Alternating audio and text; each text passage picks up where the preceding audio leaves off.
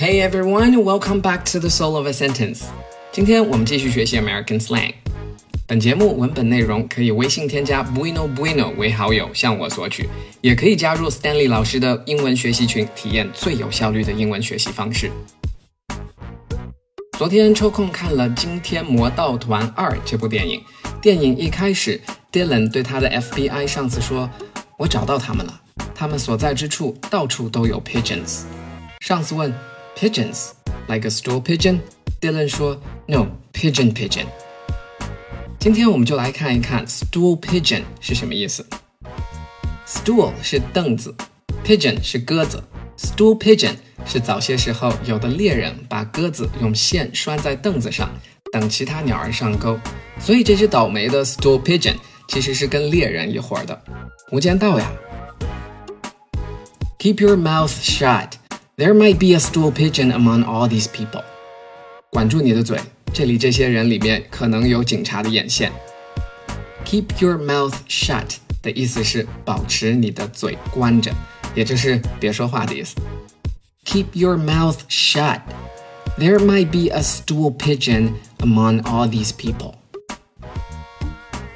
Yesterday, I spent most of the day ill due to a stool pigeon amongst the field mushrooms. 昨天我大半天都在难受，因为我采的野蘑菇里混入了一只毒蘑菇。Due to 是因为由于的意思。Field mushroom 是北美地区常见的一种野生菌。Yesterday, I spent most of the day ill due to a stool pigeon amongst the field mushrooms.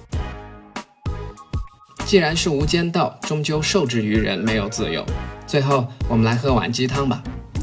If you never learn to dream big, chances are you will never take flight and soar. God fashioned you to be an eagle not a stool pigeon。如果你不学着怀揣伟大理想，很有可能你永远也无法振翅高飞、鹰击长空。上帝创造你的时候，是想让你当老鹰，而不是绑在凳子上的鸽子。Chances are 这个表达很常用，只是有可能。Take flight 是起飞 ，soar 是冲上云霄的意思。If you never learn to dream big chances are you will never take flight and soar.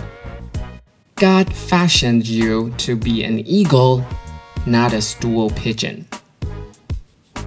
今天的句子 Number one, keep your mouth shut. There might be a stool pigeon among all these people. Number two, yesterday I spent most of the day ill due to a stool pigeon amongst the field mushrooms. Number three, if you never learn to dream big, chances are you will never take flight and soar. God fashioned you to be an eagle, not a stool pigeon. 好了，今天内容就这些。Until next time，明天见。